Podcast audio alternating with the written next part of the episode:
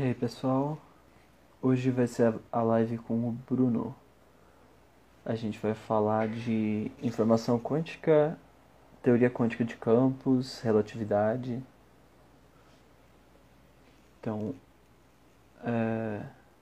vamos esperar o Bruno entrar.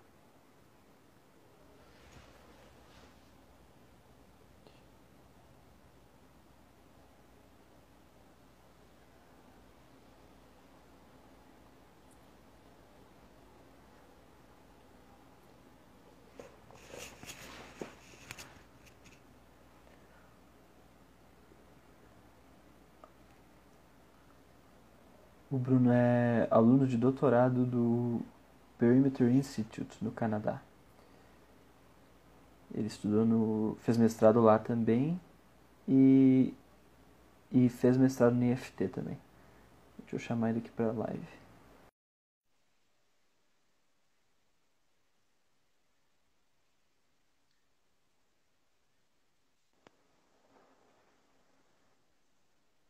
E aí, Bruno? Certo, Vini? Tranquilo? Tava escutando certinho? Bom. Tá, tá. Vocês estão me vendo bem? Tá, tá ouvindo e vendo bem? Tá, tá certo. Tô, tô te ouvindo bem, tô te vendo bem também. Tá Então, ótimo. hoje vou conversar com o Bruno de Souza Leão, que é aluno de doutorado do, do Perimeter Institute, no Canadá. Fez um mestrado lá também e também fez um mestrado no, no IFT aqui, né? Em São Paulo. E a ideia então é conversar sobre, informa- como, como tu falou ali, informação quântica, teoria quântica de campos e relatividade, né? Isso, isso é o é a interface das áreas que tem tomado minha atenção ultimamente. Então, acho que era um, um bom tema para abordar num- numa conversa crer. São áreas que parecem meio distantes, distantes não, mas diferentes, mas imagino que elas se, se conectam de alguma forma, né? Ah, com certeza, com certeza. É. É, eu sinto que, assim, desde o final da graduação, a coisa que eu queria fazer, de fato, era enxergar essas áreas aparentemente bastante díspares da, da física de uma maneira mais ou menos unificada, ou tanto quanto, tão unificada quanto pudesse ser. E aí, essas interfaces dessas três áreas em particular têm se tornado cada vez mais importantes em física teórica fundamental. E, então, eu acho que, que, assim, é um, tem uma versatilidade enorme de assuntos que você pode abordar e uma, e uma comunidade gigantesca de pessoas trabalhando em aspectos diferentes disso. E aí é isso que, que tem me motivado ultimamente. Então, Sim. é, Tipo assim, informação quântica obviamente está conectado com teoria quântica de campos, né? Tipo, teoria quântica de campos são teorias quânticas e tal, mas o, o, o fato de ter puxado esses três assuntos dá a entender que também existe uma conexão com a teoria de relatividade, informação quântica e teoria de relatividade. isso, é, o, assim, tem dois problemas básicos que me motivaram a entrar nessa, a me interessar por essas três, por essas três áreas, né? O primeiro deles é o problema de como você entende medição e teoria quântica de campos, e o segundo deles é o problema da perda de informação em buracos negros, que é uma coisa super popular e, e particularmente a partir do ano passado, eu imagino que alguns resultados novos saíram e isso se tornou ainda mais visível. E também divulgação científica.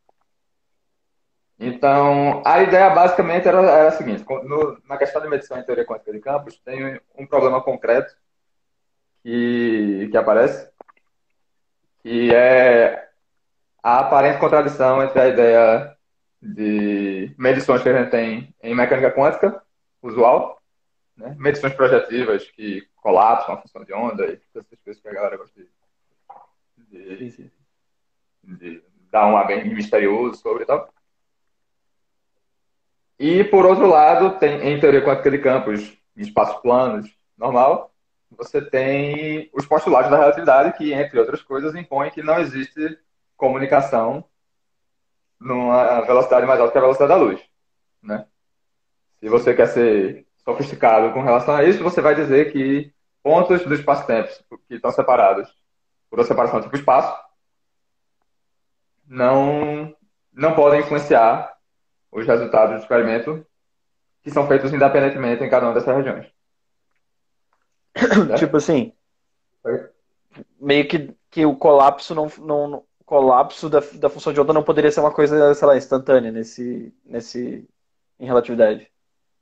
É, exatamente. O, a maneira como você entende essa atualização do estado quântico quando você está falando de teoria quântica de campos, aí você tem que respeitar localidade e causalidade, tem que ser diferente dessa ideia que a gente tem de, uma, de um colapso instantâneo que acontece numa fatia de tempo fixa e dali você desenvolve o, o, o estado é, com esse estado colapsado, digamos assim. Isso simplesmente não é o que acontece em teoria quântica de campos. E, e principalmente, assim, isso é um problema que eu, que eu que começou a me incomodar no final da graduação, e aí eu descobri que existe toda essa indústria de, que é o que a chama de informação quântica relativista, que trata exatamente, desse, entre outras coisas, desse tipo de problema. Né? É você pensar em como você dá sentido à medicina de quântica de campos de uma maneira que é compatível com os postulados da mecânica quântica, né? Então, não tem nada... É, é teoria quântica tão bem quanto, quanto a que a gente está acostumado na graduação, e ao mesmo tempo é compatível com ah, os postulados da teoria quântica de campos. Né? Então, você abandona a ideia de colapso, né? desse colapso instantâneo ao longo da, de uma superfície, tipo, de uma superfície tipo espaço que rotula num tempo fixo. Isso simplesmente não é uma, uma boa descrição do experimento. E, ao invés disso, você olha mais mais. Como é que você. De uma maneira mais concreta, mais explícita, para uma coisa que geralmente quando a gente está acostumado a falar de medição, a gente meio que ignora, que é o fato de que, em última instância, toda medição que você realiza é feita através da, do acoplamento de um campo de prova, de uma partícula de prova, o que, é que seja, com o campo que você está querendo provar. Né? Aí isso leva, naturalmente, a um conceito de detectores de partículas que vocês já falaram aqui, porque eu sei que Thales já teve uma conversa aqui também, e esse foi o tema da, uhum. conversa. Então, é essa a, a, a trajetória lógica que me levou a esse tema. Né? O problema de medição em teoria quântica de campos, se você só toma como, como base o, a ideia de medições projetivas, que é o que você provavelmente vai tomar se você só está acostumado com teoria quântica da graduação e tudo mais, se choca diretamente com localidade e causalidade em teoria quântica de campos e satisfaz os postulados da relatividade, né? Então, tem que ter alguma maneira de você compatibilizar essas duas coisas e aí isso lhe leva naturalmente para a informação quântica relativista. Né? Então, esse é um esse é um ponto em que faz sentido você pensar na interface de como essas áreas se interrelacionam porque a gente sabe que, é, em, última, em última análise, pelo menos até onde a gente entende, no melhor do nosso entendimento até hoje, a relatividade e teoria quântica são os elementos fundamentais a partir dos quais a gente constrói todas as nossas teorias. Então, é bom que você tenha pelo menos algum arcabouço que é capaz de acomodar as duas de maneira consistente. E eu acho que isso é, eu acho que isso é alcançado mesmo que parcialmente, nesse, nesse arcabouço. Né? Tipo assim. E aí a outra. É.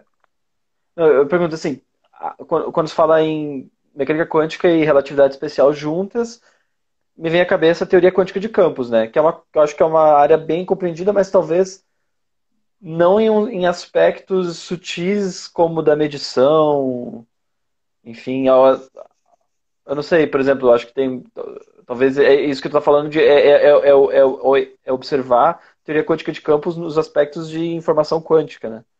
Tipo assim, os Exato. aspectos sutis, assim, sei lá. Exato, é. É, é um. É você começar a olhar para conceitos de teoria quântica de campos que são particularmente relevantes também sobre esse ponto de vista de informação quântica. Né? Um deles é entender o processo de medição, que é a, a, a pergunta mais básica que você você pode fazer para como você adquire informação sobre qualquer sistema, né? A gente trata essa noção de informação como um conceito primitivo, mas que a gente entende como associado a adquirir alguma coisa sobre algum sistema, né? algum conhecimento sobre algum sistema. E isso se estende para coisas mais sofisticadas, como questões de emaranhamento, que é um dos recursos mais importantes da, em protocolos de informação quântica, e também é, é, acaba sendo um dos elementos fundamentais em teoria quântica de campos também. E aí, esse daí é mais um exemplo de um, de um, de um conceito que interliga as duas áreas.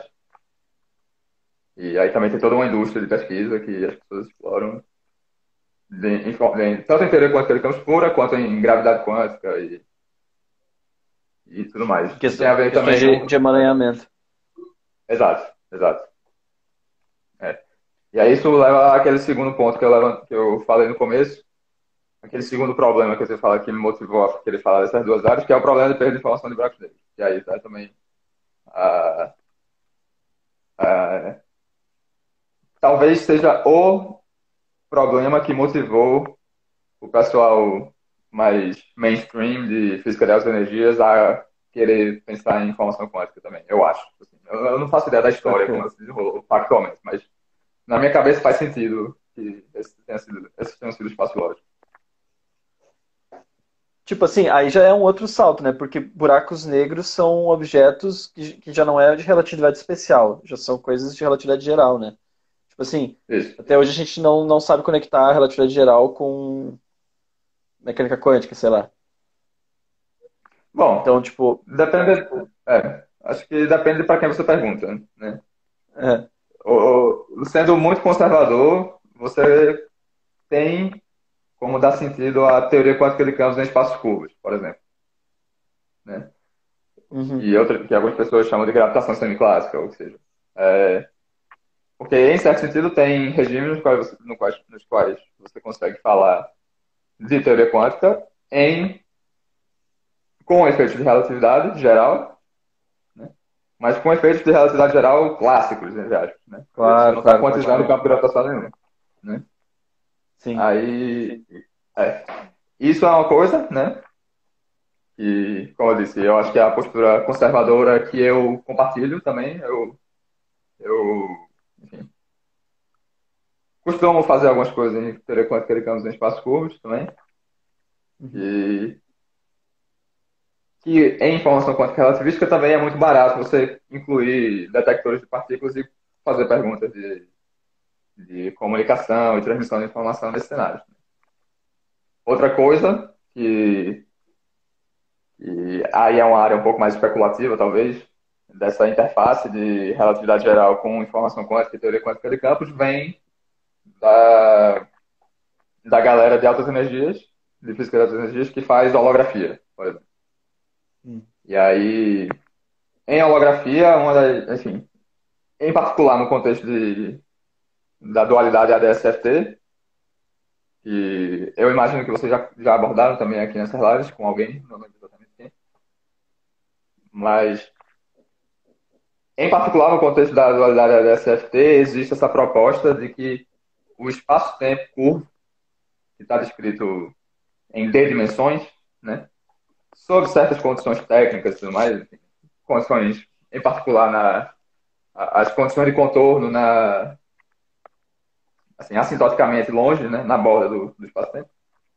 Esse espaço-tempo pode ser visto como dual a uma teoria que não tem gravidade e está localizada na fronteira. Né? E a maneira como essa geometria para dentro do, do bulk, chama, né, para o interior do espaço-tempo emerge, tem a ver com o emaranhamento que reside na teoria de campos na fronteira. Entende? Então, essa é outra instância de como essas áreas se conectam. E isso também é uma coisa que tem. Esse, essa ideia do espaço-tempo emergente a partir do emaranhamento é uma coisa que tem. tem muitas pessoas têm pensado muito sobre e. Enfim, é uma das coisas que me interessa. Nesse caso, tipo, a, a, a sei lá, os aspectos de gravidade estariam, estão relacionados com informação quântica, mesmo dessa forma mais indireta, assim, então, por essa, tipo, sei lá, dualidade, tipo, gravitação nada mais é do que uma teoria quântica, só que vista de uma outra forma, sei lá. Exato, é, é. Como é usual de todas as dualidades, né, as, as quantidades que são naturais a partir do ponto de vista podem ser um pouco mais complicadas a partir do outro. Mas, então, é pouco óbvio, por exemplo, enfim, de maneira geral, é, não é fácil você pensar em exemplos de teorias quânticas de campos que tenham um dual geométrico muito claro, muito bem entendido. Tem poucos exemplos que as pessoas sabem fazer isso. Uhum. Né? Mas, mas a, o, o, fio da meada geral é, é esse, de que o, a emergência da geometria do interior né, com, com relatividade geral, teoria quântica de campos em espaços curvos, vivendo nesse interior, tem a ver com o emaranhamento que reside na fronteira. Então, o emaranhamento da teoria de campos conformes na fronteira tem toda a informação que você precisa para escrever o interior. Então, de 2019 para cá, teve resultados que usam assim, desdobramentos dessa ideia para falar de muitas coisas. Então, como você pode imaginar, por essa ser uma área que conecta diversos diversos assuntos, diversas expertises de pessoas que têm interesses diferentes. Tem tanto uma galera que vai pensar em holografia no contexto de física da matéria condensada e usa emaranhamento, por exemplo, para estudar estados exóticos da matéria. Quanto tem a galera que vai vir de, uma, de um background de gravitação quântica, teoria de cordas, e vai olhar isso do ponto de vista mais pensando, por exemplo, no problema de perda de informação. Uhum. Então, então, eu acho que a mensagem que eu quero passar é que tem, enfim, tem espaço para todo mundo, né? tem espaço para todos os interesses. Se você começa a pensar nesse, eh, nesse tipo de pergunta. Né? Pode crer. É como se fosse um problema que respo pode responder várias, várias perguntas. É. Tipo, então... essa questão do buraco negro, eh, tipo assim, perda de informação do buraco negro é uma questão que nem tu tá falando, é uma questão. É, tem, tem, aquela questão, né? Tipo assim, o buraco negro é aquele objeto lá de, de relatividade geral que, que suga todos os objetos, luz e tal, cai. É, tipo assim, vamos dizer assim, suga com a gravitação para dentro dele, né? Sei lá. E aí tem aquela questão de tipo, o que acontece com a informação que cai para dentro do buraco negro, né? E, é. e, isso que tu tá falando tem a ver com tentar entender é, é, essa questão também. Não sei, tipo teria a ver com, tipo assim, é, tentar responder essa informação se perde ou o que acontece com ela. É, é exatamente esse o, exatamente essa motivação no final da história. Então, o, o problema de perda de informação de buracos negros é o exemplo favorito de muitas pessoas para um regime no qual a gente não entende como que gravitação e teoria quântica se encaixam, né? Uhum. E aí, por ser o, o, enfim, pelo, como o próprio nome já diz, por ser um, um problema de perda de informação, você é natural você imaginar que informação quântica vai ter alguma coisa a dizer com respeito a isso. Então, parte do parte da pergunta que as pessoas buscam responder é justamente o que acontece com a informação que cai dentro do buraco negro. Né? E como você pode entender isso tomando como base o que a gente já sabe de teoria quântica de campos e de relatividade geral. Né? Aí, é, basicamente isso. Então, talvez vocês tenham, talvez você tenha visto recentemente, a, depende do, do site que divulgou isso, mas pessoas dizendo que o problema da perda de informação dos buracos negros está perto de ser resolvido ou já foi parcialmente resolvido. E as ferramentas que foram usadas têm a ver exatamente com essa ideia de do, do emaranhamento que descreve a geometria do interior do buraco negro, descrito pelo ponto de vista do, do da teoria na fronteira. Né? Uhum. Então, é. então, enfim, pessoas diferentes vão ter opiniões diferentes sobre, sobre, enfim, tudo isso que eu estou falando, basicamente. Mas eu acho que é, é um tema que me motiva também. Eu acho que é. Não sei qual é, qual é o seu ponto de vista nisso, mas é. Eu, eu, eu não entendo muito bem a, holografia, até, até hoje eu não entendo muito bem, mas tipo, isso que tô falando assim que, ah, então aparentemente foi resolvido, a, a solução seria tipo o quê? Seria tipo, essa, informação, ela, ela não é perdida, né? A informação que cai pra dentro do buraco negro, ela, ela não é perdida, ela tipo, ela se coloca de novo no, no espaço-tempo de outra forma, não sei.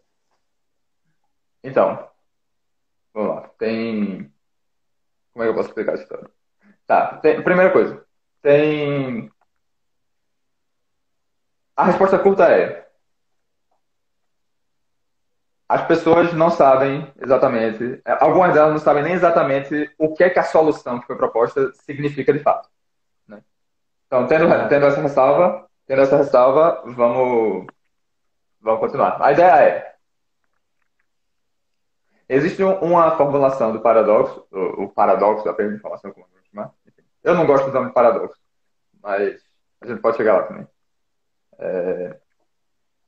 Existe, existem pessoas que definem o problema da perda de informação em buracos negros como sendo a, se você leva em consideração relatividade geral, mais teoria quântica de campos em espaços curtos, né? você faz a gravitação semiclássica, a evolução do buraco negro leva um estado puro definido antes do colapso gravitacional, em um estado misto após a evaporação completa do buraco negro. Né? Uhum. Certo? Aí as pessoas vão fazer um, um super AUE por causa disso, porque vão dizer que teoria quântica proíbe que você transforme estados puros em estados mistos, porque a informação é preservada em teoria quântica de campos. A evolução é unitária, se você quiser ser mais preciso. Né?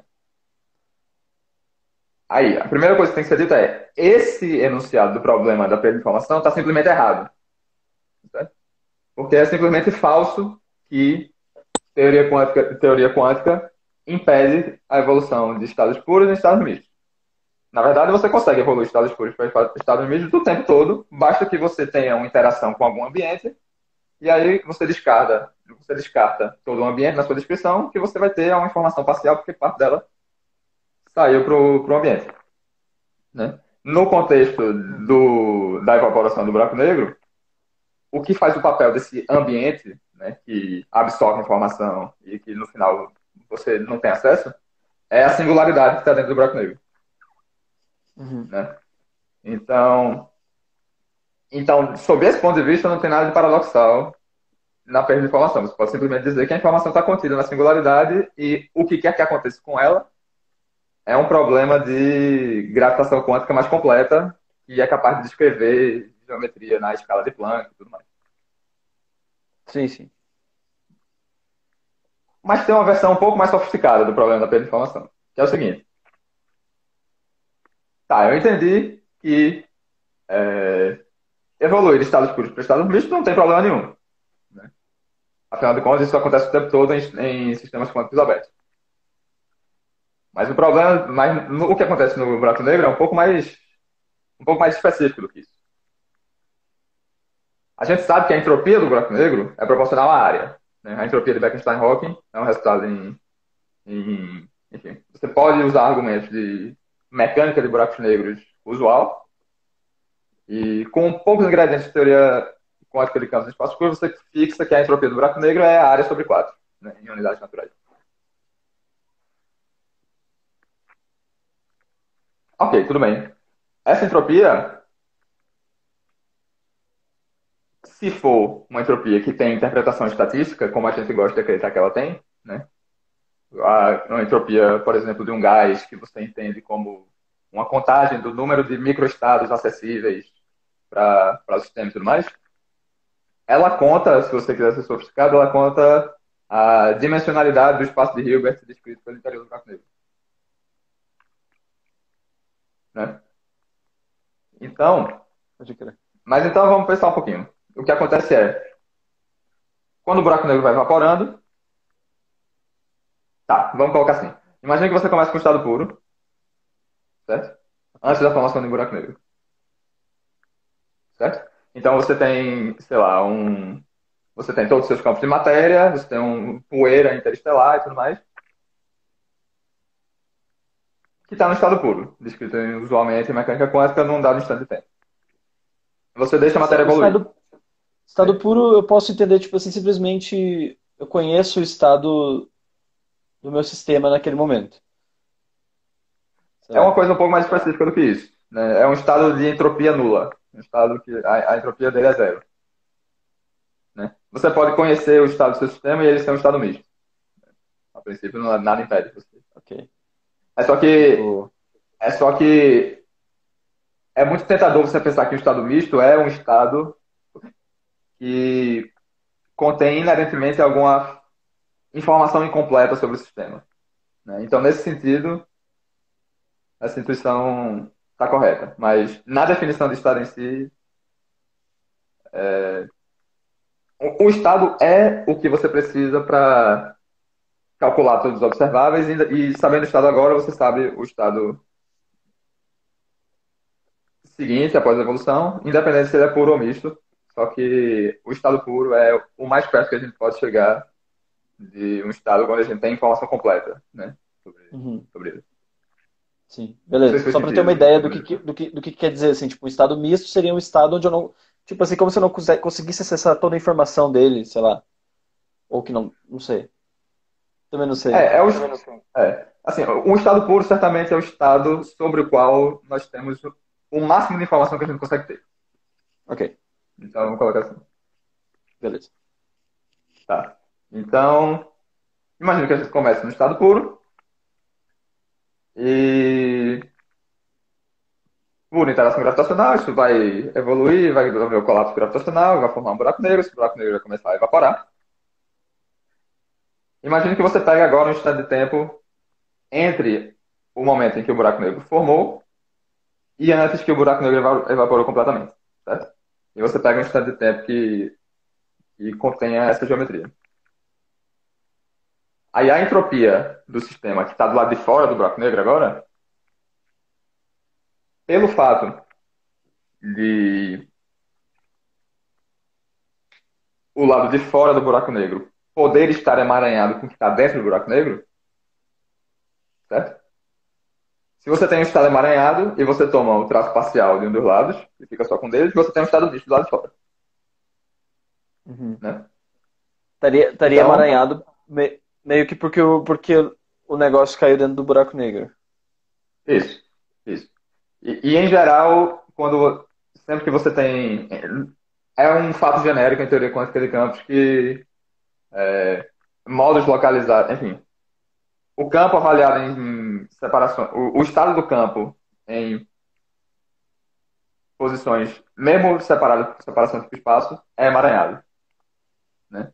Então faz sentido você imaginar que o, o, se você só tem acesso ao sistema do lado de fora do buraco negro, ele está emaranhado com modos que estão dentro do buraco negro.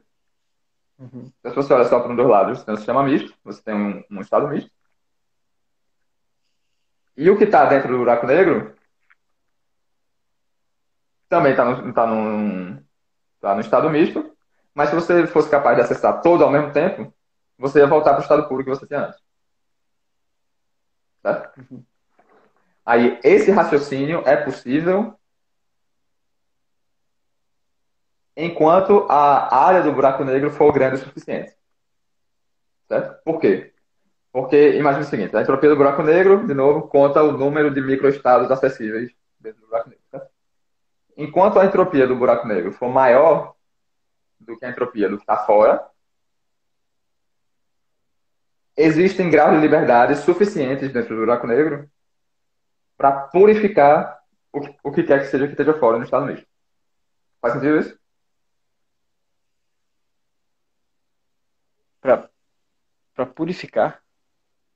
É, imagina o seguinte, imagina que eu tenho um, um estado emaranhado de Purificação é, é, é, o processo no qual você toma um estado misto e enxerga ele como sendo o resultado de você pegar um estado puro num espaço de Hilbert maior e você apagar a informação sobre uma das partes. Certo? Ok, ok, ok. Então, é o seguinte, eu tenho um estado puro, um estado misto que descreve a radiação de, de Hawking, fora do buraco negro. Certo? E aí eu declaro, eu vou legislar para você que se você pegar o buraco negro, a radiação de Hawking que está fora do buraco negro, mais o que quer que seja que esteja dentro do buraco negro, você vai obter um estado puro. Né? Uhum. E o fato de você ter um estado misto do lado de fora é uma consequência justamente do fato que você tinha um estado emaranhado no começo. Certo? Uhum. Tudo bem até agora? Tá, tipo, é, o que, eu, o que eu entendi é o seguinte, se você tem um estado emaranhado do lado de fora, é, aí, tipo assim, parte da sua informação é, entra dentro do buraco negro, então você tem um estado misto dentro do buraco negro e um estado misto do lado de fora, porque eles estavam emaranhados. Exato, exato. Aí a questão é. E essa é uma hipótese fundamental, as pessoas chamam de. As pessoas elevam ao grau tão importante que alguns chamam do dogma central, né? Como uma provocação mesmo, com a questão de dogma como algo que as pessoas têm medo de, de, de desafiar e tudo mais. Mas o dogma central desse problema é que a entropia de Bekenstein-Hawking do buraco negro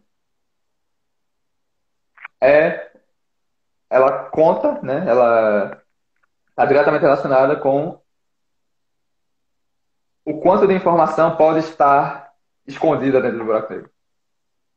Uhum, uhum, uhum. Tá então conta o número de graus de liberdade que estão no interior do buraco negro.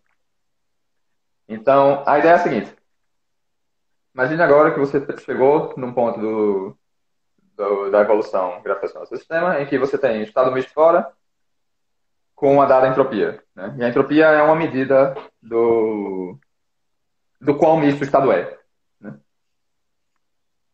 Se a entropia de Bekenstein-Hawking do buraco negro for maior do que a entropia da radiação Hawking que saiu, então existem graus de liberdade suficientes dentro do buraco negro para que você faça esse pareamento de, de um grau de liberdade que está fora com um grau de liberdade que está dentro, você declara que eles estão emaranhados e por isso você tem um estado, puro, um estado misto fora. Mas se você parear um com o outro, você consegue definir um estado puro, incluindo o interior do buraco negro. Faz sentido isso? Eu, eu acho que é, deu uma travadinha aqui, eu, eu não sei, eu tô, eu tô um pouco perdido, tipo assim, o seguinte, é, tu está falando que quando Quanto, quanto maior a entropia do buraco negro, mais informação ela cons consegue, vamos dizer assim, o buraco, o buraco negro consegue ter dentro dele. É isso. Isso. Então, se. Aí tu está comparando isso com o quanto de informação está tá nesse estado misto que. Tipo assim, no momento que, que tu, tu está emaranhado e aí é, cai algum tipo de informação dentro do buraco negro, você tem esse estado misto dentro do buraco negro, e aí tu está fazendo, tirando alguma conclusão comparando a entropia desse estado misto com a entropia do buraco negro. Exato. É basicamente isso. Eu estou dizendo que a entropia do buraco negro, a interpretação microscópica dela, é o número máximo de graus de liberdade que estão contidos dentro do buraco negro e que eu possa emaranhar com o que quer que seja que esteja fora. Certo? Isso não tá, isso não é, enfim, isso não foi provado em canto nenhum. Existem argumentos que motivam essa interpretação. Se você quiser, você pode simplesmente, você pode ser cínico e dizer que simplesmente você rejeita isso, mas aí é um, uma solução um pouco preguiçosa, eu acho. Mas, é, mas essa é a hipótese de trabalho, né? Sim, sim. Aí a ideia é. Só, então, mas aí a conclusão tu falou em alguma no momento de eu não entendi exatamente o que que tu falou sobre purificação do estado. Em que momento é, tu fala que é, é, o estado misto dentro do buraco negro ele passa a ser passa a ser visto como um estado puro, é isso que tu falou? Ou não, esse estado a, se você se você coleta tanto o que está dentro quanto o que está fora do buraco negro, o sistema como um todo pode ainda estar no estado puro. Ah, é... tá, tá, tá. Pronto. Isso que tu quis dizer, pode crer, pode crer. Exato. Cara, isso, isso é muito louco. Isso, essas coisas eu acho complicado de entender, como tu tá vendo, né?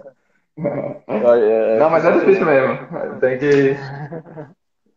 É, é pra quebrar a cabeça mesmo. Tá, mas vai ficar pior.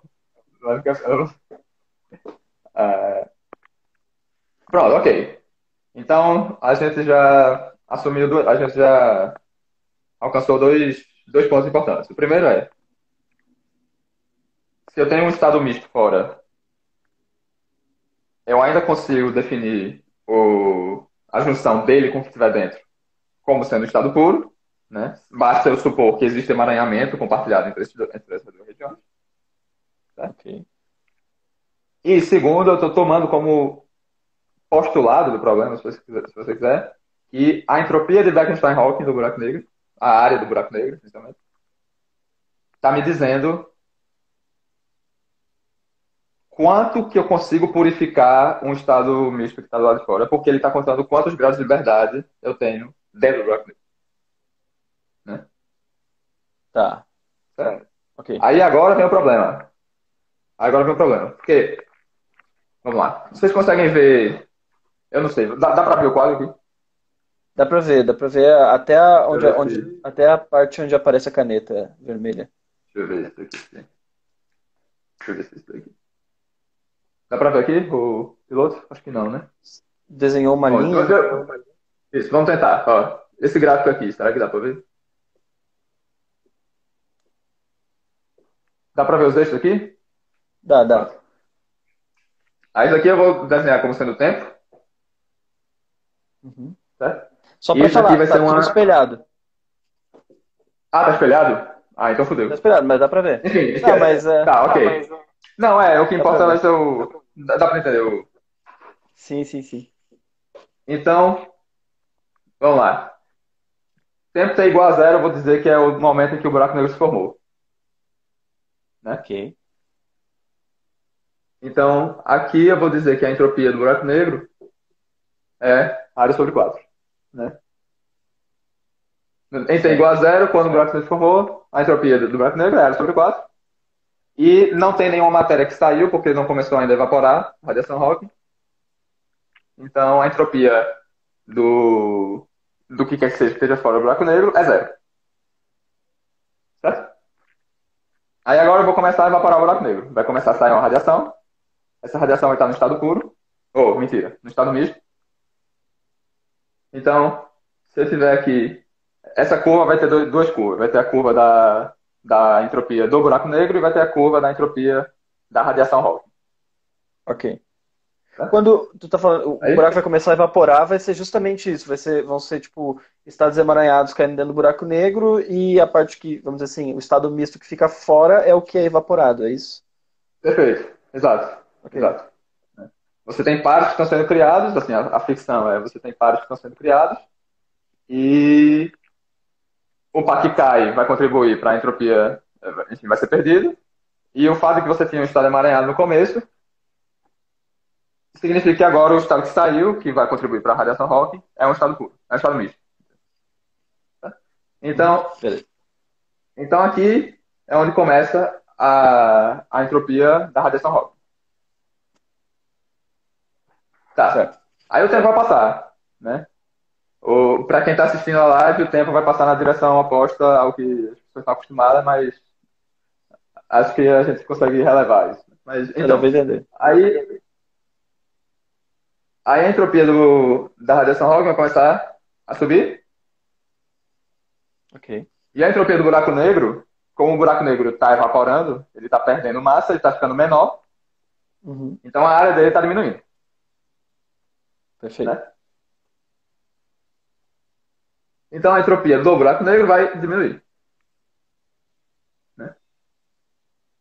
Então, nesse, nesse, nesse momento aqui, por exemplo, nesse nesse instante de tempo aqui, como é que você conta a história, né? Você diz, tá,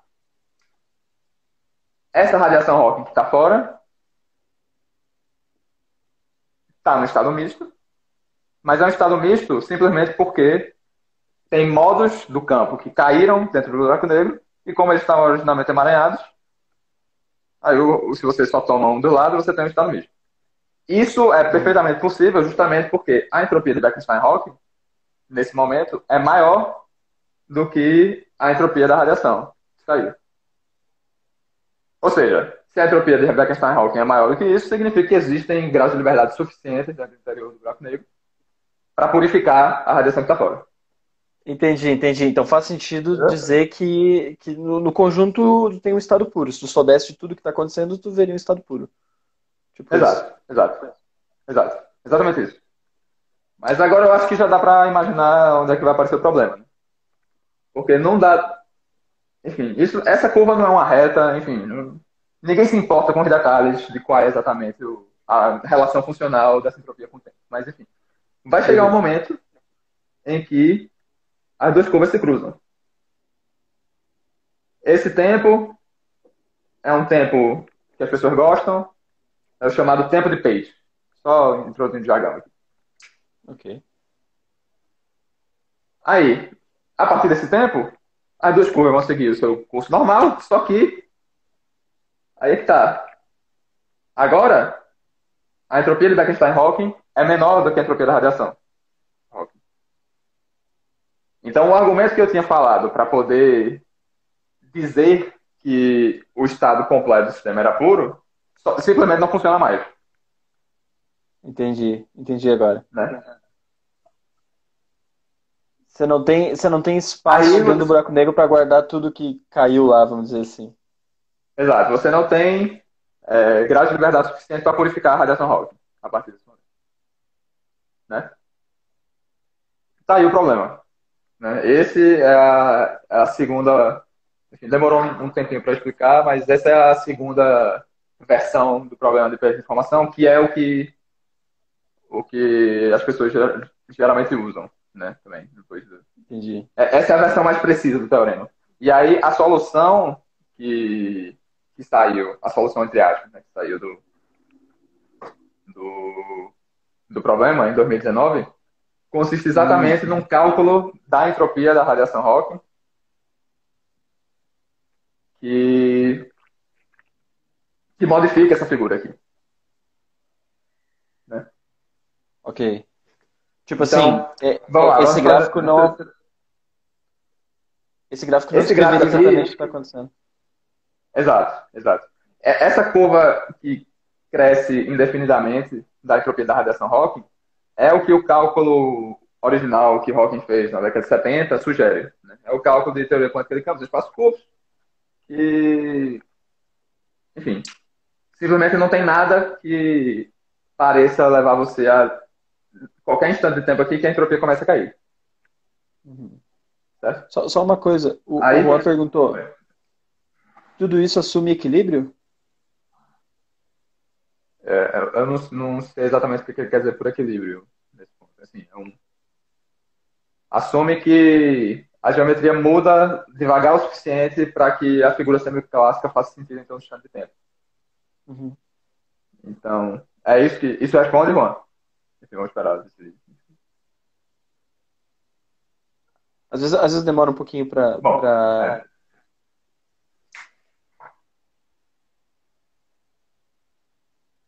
Mas beleza, Bom, se, tá, se, tá, se tá não responder, depois a gente volta. é. Tá, então. Uh... Deixa eu te fazer uma pergunta. Falou, ah, porque me parece que poderia haver fluxo de entropia. Fluxo de entropia de dentro, de, de dentro do buraco negro para fora. A princípio, é difícil você, você dar sentido a isso por causa da estrutura causal do buraco negro. Por definição, não, não, não pode haver classicamente nada que sai para fora do horizonte, porque é isso que define o horizonte. Né?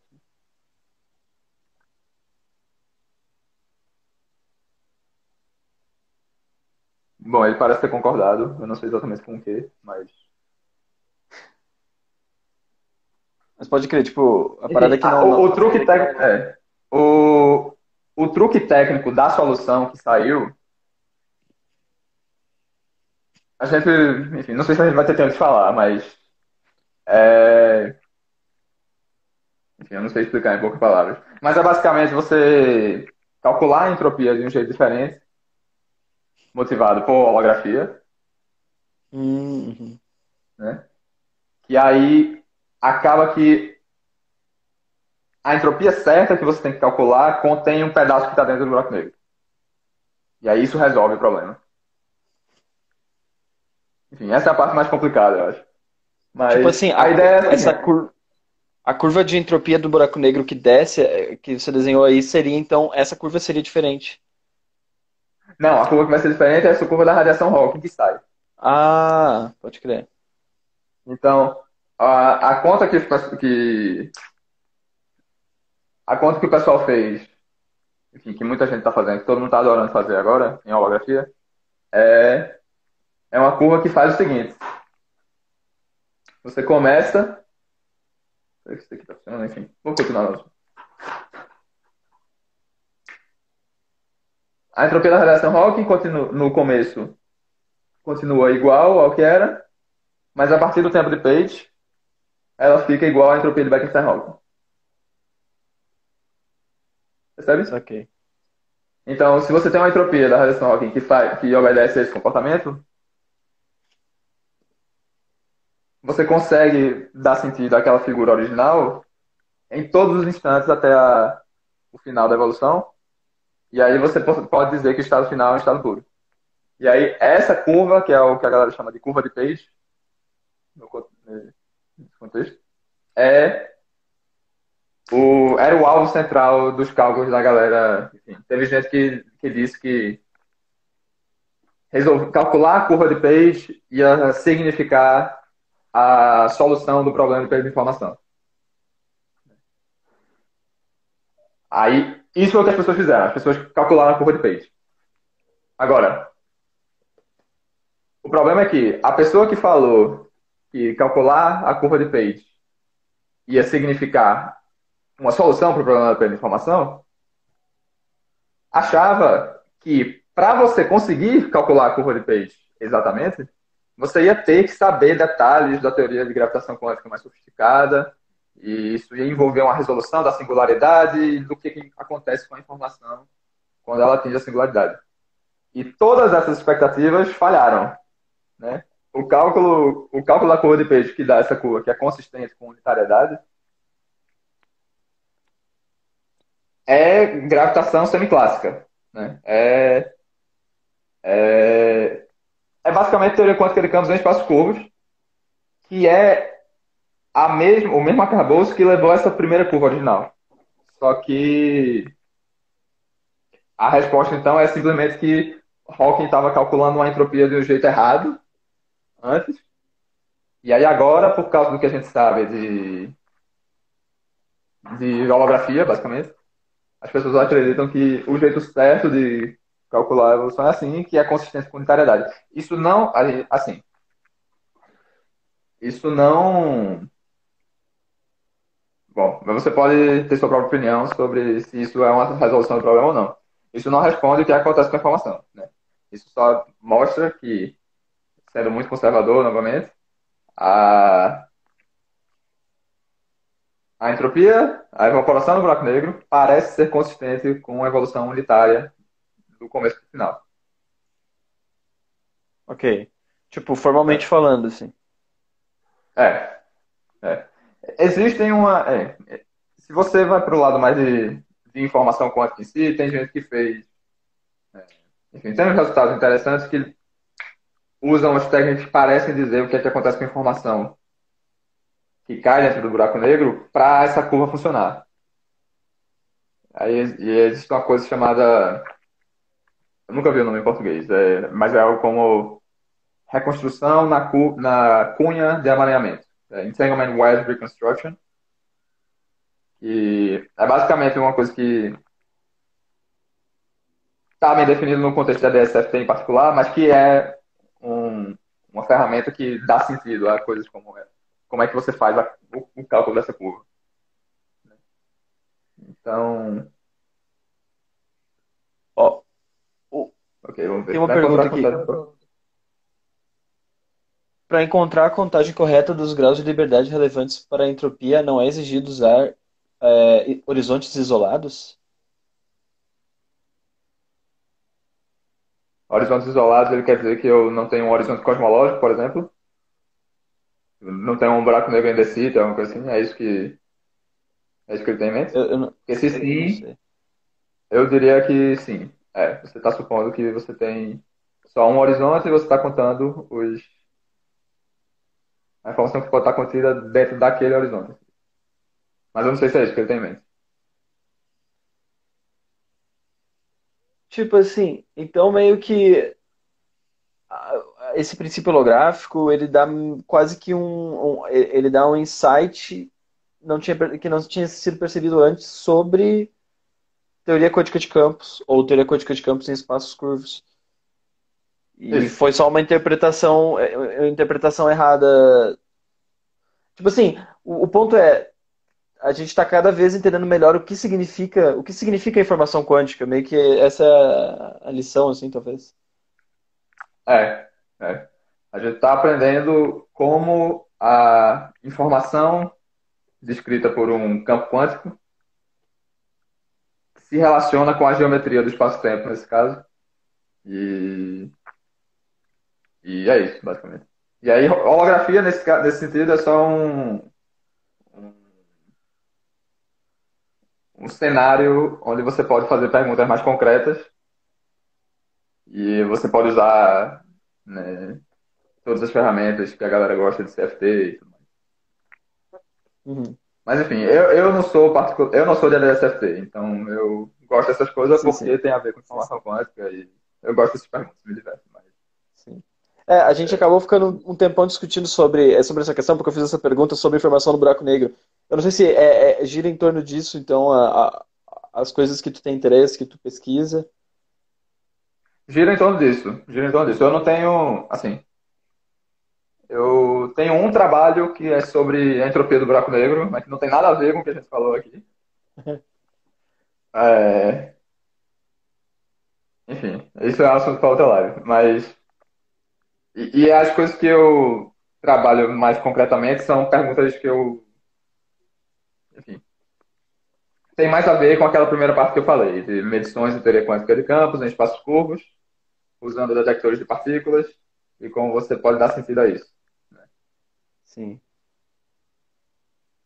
Aí, Na verdade, seria uma, um, um outro caminho assim a ser tomado para discussão, assim, imagino. Isso. Questão Isso. de medida. Aí, ida, é. Aí, idealmente, né? Eu sendo muito ambicioso, imagino que você entender como você adquire informação concretamente, né, via modelos de detectores de partículas, por exemplo, nesse cenário de evaporação de buraco negro, pode dizer alguma coisa sobre esse problema em particular também. E aí isso pode ajudar a, a entender o que é está acontecendo hum, nessa, nessa interface. Tá, tipo, tipo assim, entender... Não sei se faz sentido o que eu falei, mas...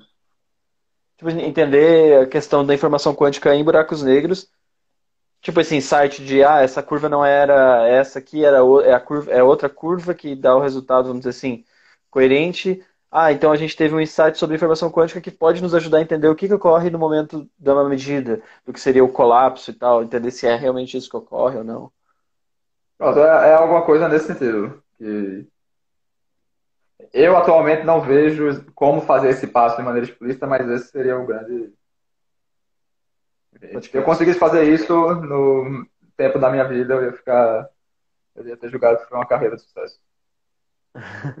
é, é a pergunta, então. É. A Juan fez uma pergunta interessante aqui. É, você introduz detectores como um termo de interação com outro campo quântico? É, pragmaticamente falando, introduzir um termo de interação com outro campo quântico é muito complicado.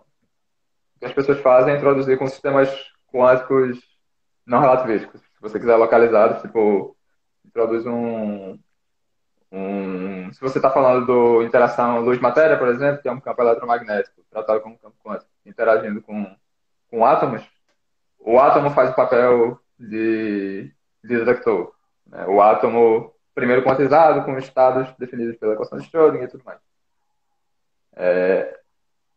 Mas você pode fazer também o detector sendo um, um outro campo quântico. E tem gente que tem tentado fazer isso. Só que o, o desafio é justamente como é que você sai do, da regressão infinita que você parece cair quando você usa um segundo campo quântico para resolver o problema de como você entende medições de campos quânticos. A solução pragmática para isso é existe uma coisa na qual faz sentido eu pensar em medições projetivas de mecânica quântica da graduação e tem como eu acoplar isso a campos quânticos. E aí você segue daí. Pode crer. Cara, dá, dá, tem muito pano pra manga assim pra ficar conversando, talvez num, num próximo, uma próxima live. Uhum. Agora, tipo, estamos com 55 minutos, indo para 56, uhum. tipo, quatro minutinhos restantes, então eu quero agradecer por ter topado participar da live e agradecer por, por, por, essa conversa que foi muito massa, foi muito. Eu, eu fiquei aqui, tipo, quebrando a cabeça para entender os bagulhos. Então, eu não sei se tu quer fazer algum último comentário, se tu acha importante, assim, é, conclusão, sei lá. Bom, eu quero parabenizar a iniciativa, né? Eu acho que essa, essa ideia das essa ideia das lives é uma coisa sensacional, tanto para tanto para dar um pouco mais de, de ânimos nesse tempo que a gente tem vivido de isolamento, então está durando tanto já, quanto para aumentar a interação entre a, a comunidade de jovens físicos brasileiros. Eu acho que isso tem, tem você, você tem, tem exercido esse papel de uma maneira sensacional. Assim. Eu acho que. Pô, valeu. Pronto. E, então. Assim, sempre que. Se você quiser também recomendações de nomes da, da UFPE para chamar, eu tenho vários aqui. Tem vários que apareceram aqui na live. Vamos, e... vamos conversar, tem que chamar mais gente. Pode, eu tô chamando só os meus. Chamar bastante é. gente para participar. Cara, então ah, então, então valeu por, por isso, por participar e tal. Então, acho que é isso, né? Depois eu vou postar aqui. Quem quiser assistir é, depois. Pronto. E era isso aí.